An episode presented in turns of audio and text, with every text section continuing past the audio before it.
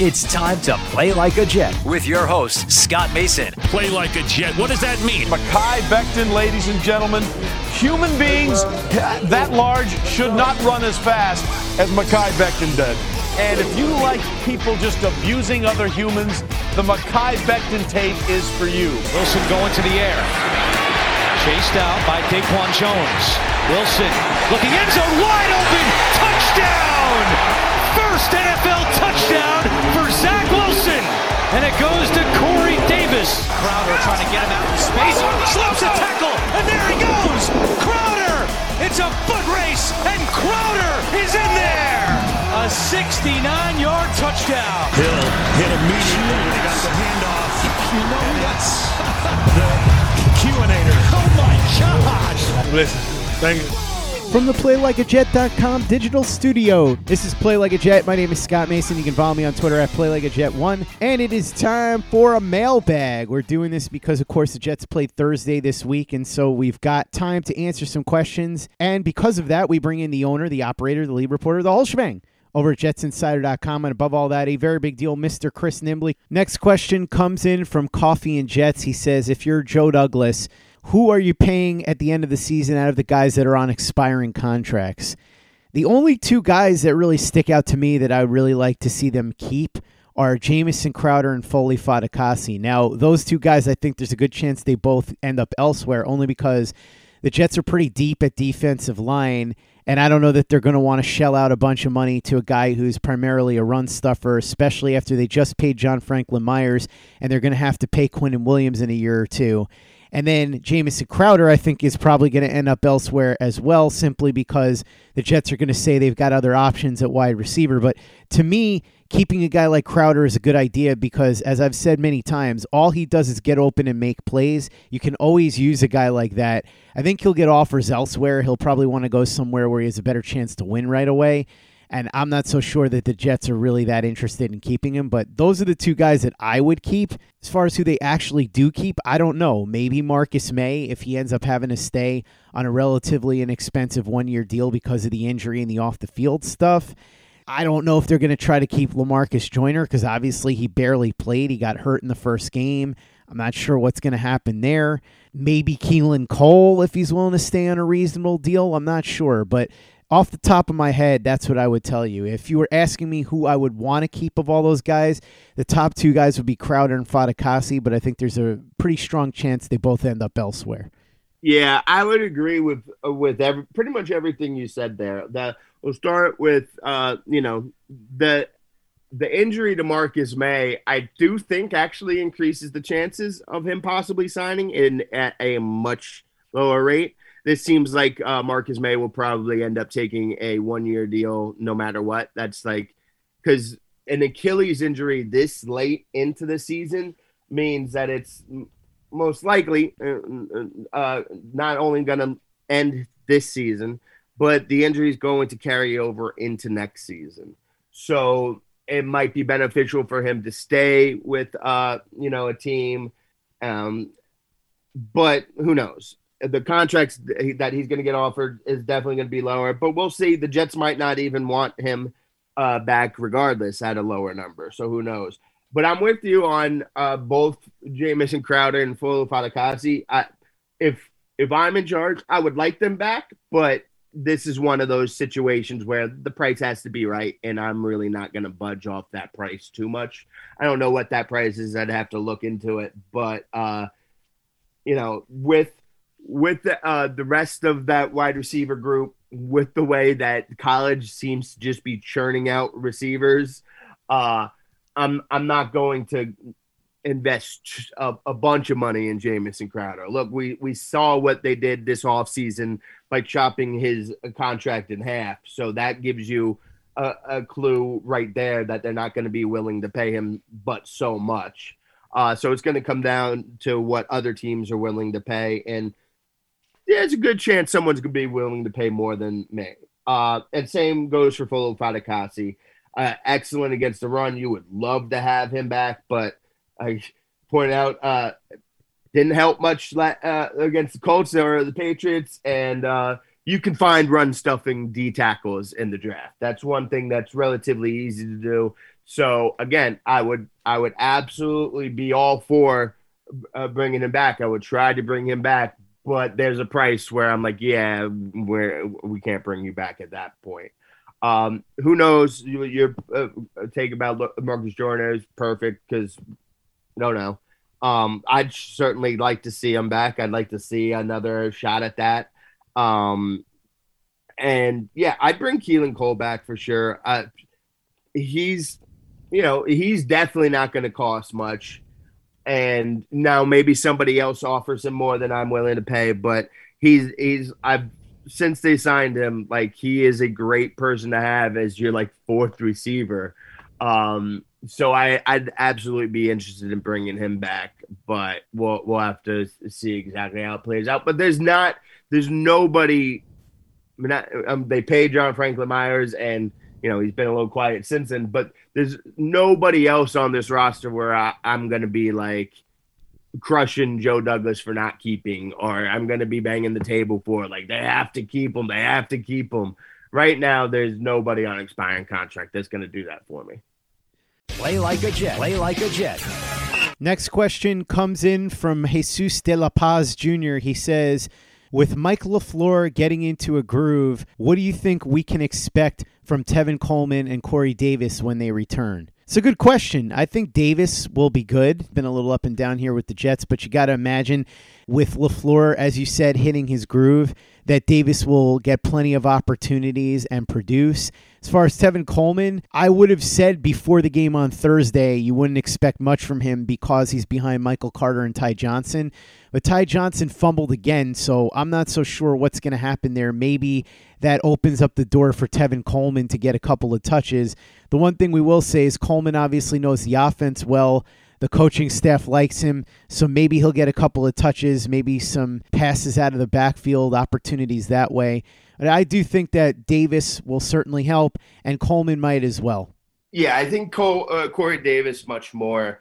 Um, he, he's been really good at ev- everything except for the catching the ball part. That's that's where he's had the inconsistencies this year, which I get is is a big thing.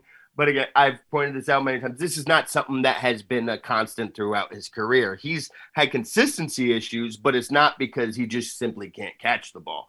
So uh, I I think absolutely you send him back in there. He's gonna just pick up uh, getting open and doing the same type of thing. I, I and now if they have a, uh, a quarterback who's going to get them the ball, We'll also see exactly how it goes because, again, I'll bring up um, the average depth of target of Mike White was very, very shallow.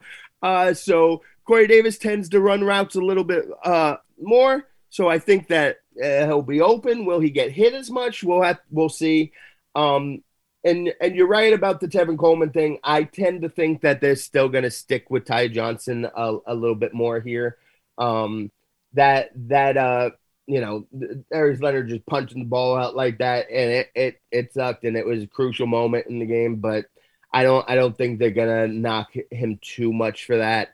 And I Tevin Cole, I'm not gonna say Tevin Coleman's getting no touches, but I don't see Tevin Coleman, barring injury to either the two guys in front of him, I don't see Tevin Coleman getting like more than five uh, touches a game, something like that at this point. Next question comes in from Ginger Kid. He says, I keep seeing people asking who the one pass jet you'd add to the roster is. Why is no one talking about Vlad Ducasse? He'd be a major upgrade at right guard. I have to assume this is satirical if this is what we're talking about with Vladimir Ducasse being the one jet that you would add from the past. The obvious answer is that you'd want somebody on that offensive line to shore up that right guard spot. So maybe you would say Faneca, Brandon Moore, somebody like that. But yeah, definitely not Vlad Ducasse. I do assume you're joking, and if you are, it's pretty funny. If you're joking, it's a great joke and brilliant joke. If you're not joking, um, like stop watching football. I, don't know what else to tell you, um, but I feel pretty comfortable and confident that that's a joke there. Um, unless you you didn't say the name Mike Tannenbaum when reading before that, so I'm going to say that it, that's a joke. Um, if, if you want to stick with right guard, then go ahead. Uh, give me some Brandon Moore. I I'll go with uh, Mangold as my answer here. Uh, right guard is a more urgent need, but I like the idea of addressing center and getting center. I just I, this is going to be a big theme with me all off season. I'm telling you, is uh, you know, uh, for years, years and years, I've been pounding the just just draft offensive line, just draft offensive line, go all offensive line, go all offensive line if you have to and now I'm going to be sitting here hammering the, you know, centers are really important and underrated uh, table. I'm really going to bang that drum this offseason. They're super important and one of the most undervalued and underrated positions because of everything they have to do to set everything up and and uh, read the defense and help the quarterback.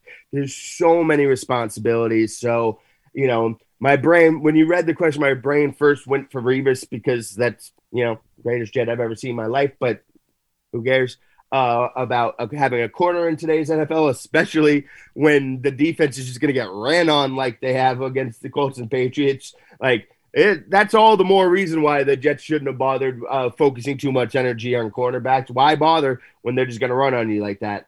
Um, but you you got to go offensive line, and I'm gonna take the center to to set the stage and run the show. If I'm taking a center, it would have been Kevin Mawae, not Nick Mangold. All due respect to Nick Mangold, but I was just sticking with the right guard situation because it's the biggest weak link on that offense right now. So you figure with the rookie quarterback, you want to shore that up. But if I'm going center, all due respect to Nick Mangold, right. who's awesome, give me Kevin Mawae. Next question right. comes in from AJ Tranzano. He says, Are the Jets really headed in the right direction? Offensively, they seem to be headed in the right direction. Defensively, it looks like they've got a lot of work to do. Yeah, I, I do think they are. Um, it, it's it's a slow it, it's a slow jot. Uh, like they're they're just you know very very slowly moving in the right direction here.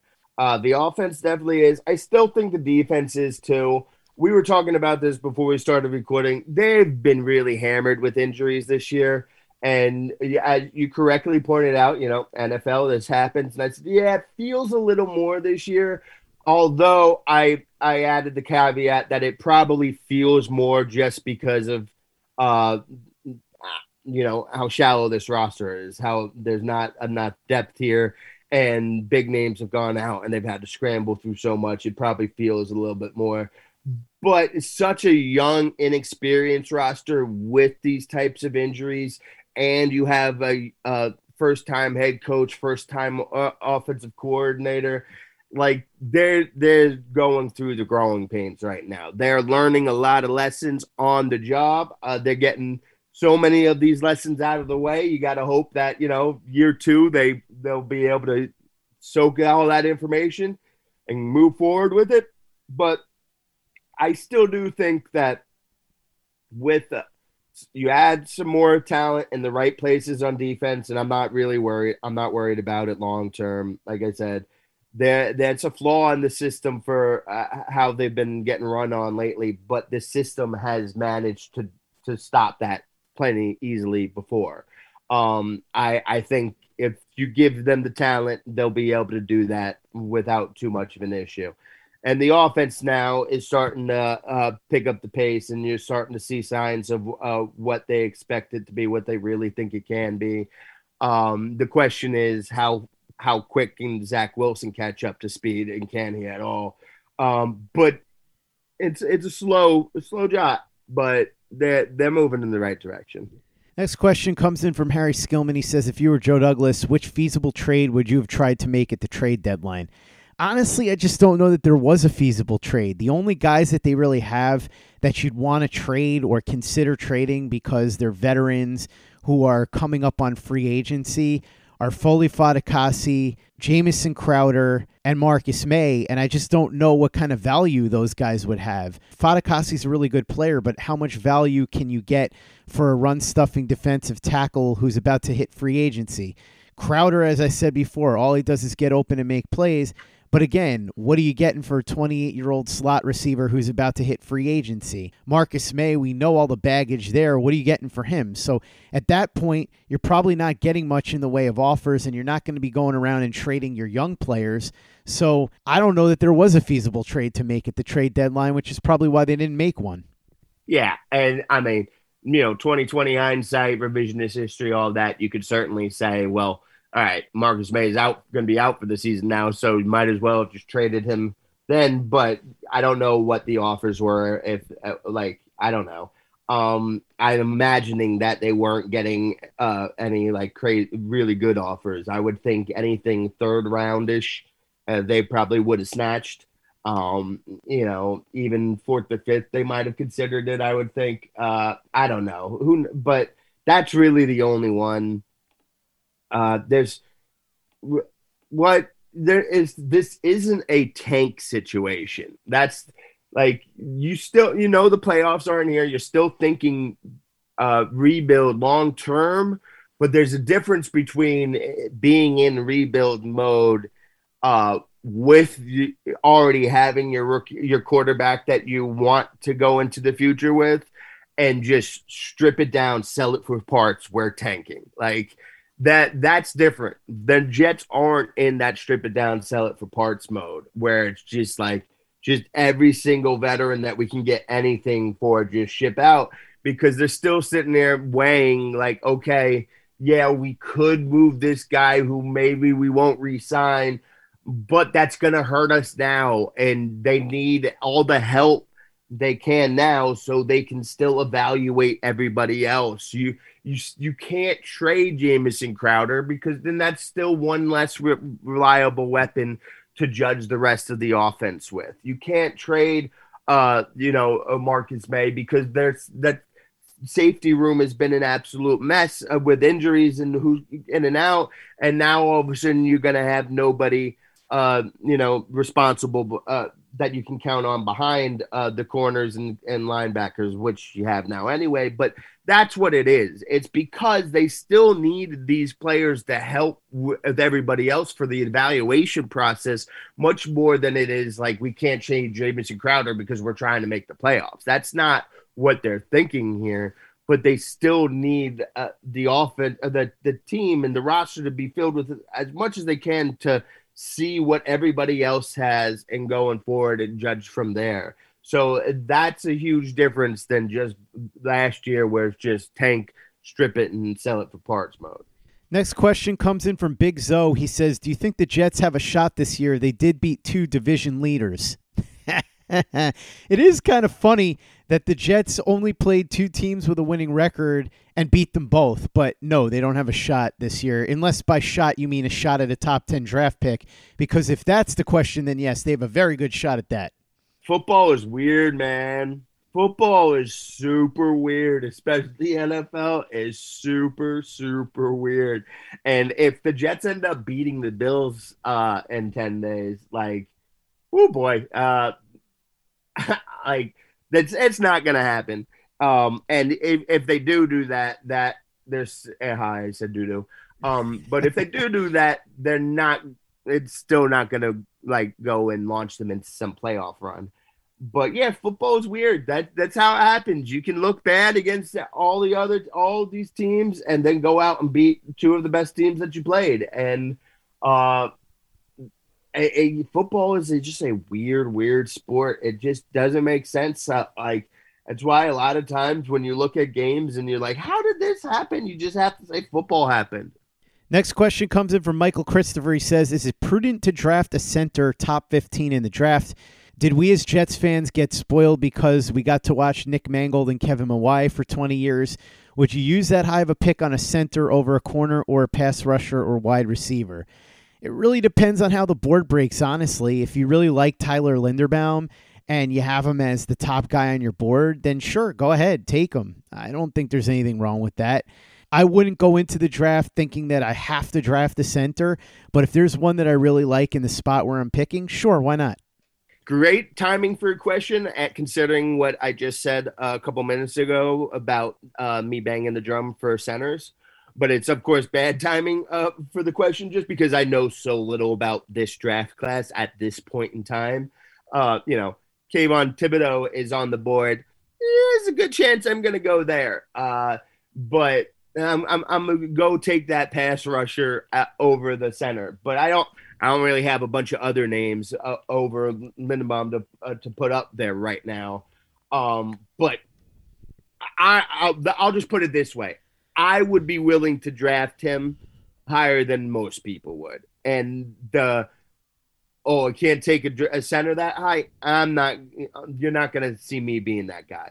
I'm not necessarily again. I'll wait. This isn't me saying that I will take him with the number two pick in the draft. I'll have. There's a long way to go uh, before that, but also, eh, I think it's super important. the The center position is super important, and if you can get somebody who feels close to a no brainer ish about this, like if you can get if Joe Douglas feels about uh, Linderbaum, some other center, kind of how he felt about Alijah Vera-Tucker, then go ahead and take him.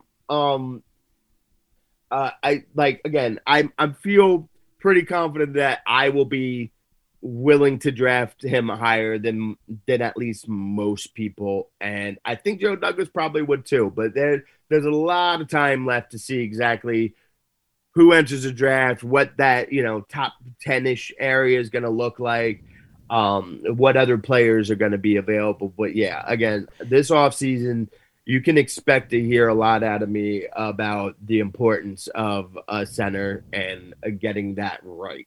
Now, to close out the show, we'll get our picks for the week from our friend Walter Cherepinsky over at walterfootball.com. Walter, welcome back to the show, sir. Thanks, Scott. So, with the Jets playing on Thursday night this week, uh, let's get to some of the other games. Uh, two of them involving AFC East teams. The first one is Houston plus six at Miami. Uh, the Texans are obviously one of the worst teams in the in the NFL this year. They've won only one game, uh, but they've only had Tyrod Taylor for a game and a half. Uh, they clobbered Jacksonville week one. They were tied with Cleveland heading into week two, and the Jaguars game was the only time they played a team with a losing record uh, right now this year. so they they've had a tough schedule, and it's getting easier now. Uh, they played the Dolphins, who are also one of the worst teams in the NFL. They also have just one win, and the Dolphins have lost to the Falcons. They've lost to the Jaguars. There's no way they should be favored by six in this matchup, even against Houston. So I, I like the Texans here. I think they can even win outright.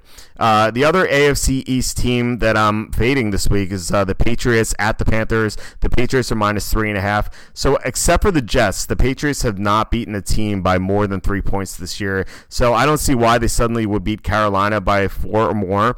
Uh, the Panthers have an excellent pass rush, and they, they I think they can rattle uh, Mac Jones, who struggled against the Chargers last week. The Chargers pass rush got to him, and the Panthers get to the quarterback even more so than the Chargers do. So I think this is going to be a close game. I, I know the Panthers are going to be starting a backup quarterback in Philip Walker, but I like betting good teams playing backup quarterbacks. So I think the Panthers should be able to keep this game close. I think this is going to be decided by a field goal either way. So the so the plus three and a half is going to be a winner uh, either way there. So uh, moving on, I like the Falcons plus six at the Saints. So the Saints are coming off a huge win against Tampa. They're getting a ton of money this week. Everyone's on the Saints hype train, but the Saints don't have an explosive offense. Trevor Siemian's going to be starting quarterback, uh, and I know I just said I like backing good teams playing their backup quarterbacks, but this spread is inflated. It's just way too high. I don't think the Saints can score enough to consistently cover this matchup, and Atlanta typically typically plays close games. These teams know each other, and with the Saints coming off the Tampa win, I think they're going to be flat. So I like Atlanta to keep this game close. I think it'll also be uh, decided by a field goal. Um, Moving on, I like the Vikings plus six at the Ravens. So the Vikings are coming off an embarrassing loss Sunday night against Cooper Rush. And so everyone is on the Ravens hype train, kind of like New Orleans, uh, because they just want to uh, fade the Vikings, who look terrible Sunday night. But I think this is a better matchup for the Vikings, uh, not just not because uh, Lamar Jackson's on the other side instead of Cooper Rush, but it more so more so has to do with Baltimore's defense. The Ravens blitz so often, and Kirk Cousins is great against the blitz, and the Ravens also struggle to to tackle in the secondary. We saw what Ja'Marr Chase did to them a couple weeks ago, and I think Justin Jefferson could have a similar performance. Uh, the Vikings typically play better as as uh, big underdogs, so I think they should be able to keep this game close. Remember, they almost won in Arizona in Week Two, and I think this could be similar. I think I think the Ravens will win by a field goal, uh, and Baltimore might be looking ahead to their Thursday night game uh, against Miami. Uh, moving on to the late afternoon slate, I like the Packers plus seven against the Chiefs. Jordan Love is going to start this game. This goes to what I said earlier, where I like playing good teams, starting their backup quarterbacks. Uh, the Packers, obviously, a good team. They're getting back some reinforcements this week. Uh, Davante Adams, Allen Lazard, Marquez Valdes, Scantling, David Bakhtiari, Kevin King, all these guys will be back from injury. So they should be able to compensate for Aaron Rodgers' uh, absence this week. And the Chiefs have not played well enough to cover a, a seven point spread against a good team, even with a backup quarterback playing. So I, I, I like the Packers a lot. They might even win outright, but I think this is going to be a close game. So those are the WalterFootball.com week nine picks. Back to you, Scott. Thanks, Walter. Make sure you check out everything they're doing at walterfootball.com. A lot of draft content, plenty of gambling and fantasy. It's all there right now, and it's constantly being updated walterfootball.com and check out everything that we're doing over at playlikeajet.com and the Play Like a Jet YouTube channel. And if you haven't given us a five star review on iTunes for the podcast yet, if you could go ahead and do that for us, really appreciate it. Easy way to help out the show if you like what we're doing. Doesn't take you much time, doesn't cost you any money, but it goes a long way to help us out. So if you could go ahead and do that for us, we'd be quite grateful. And for the latest and greatest in New York Jets podcasts and content, you know where to go. That's Play Like a Jet Digital and PlayLikeAJet.com gmail.com.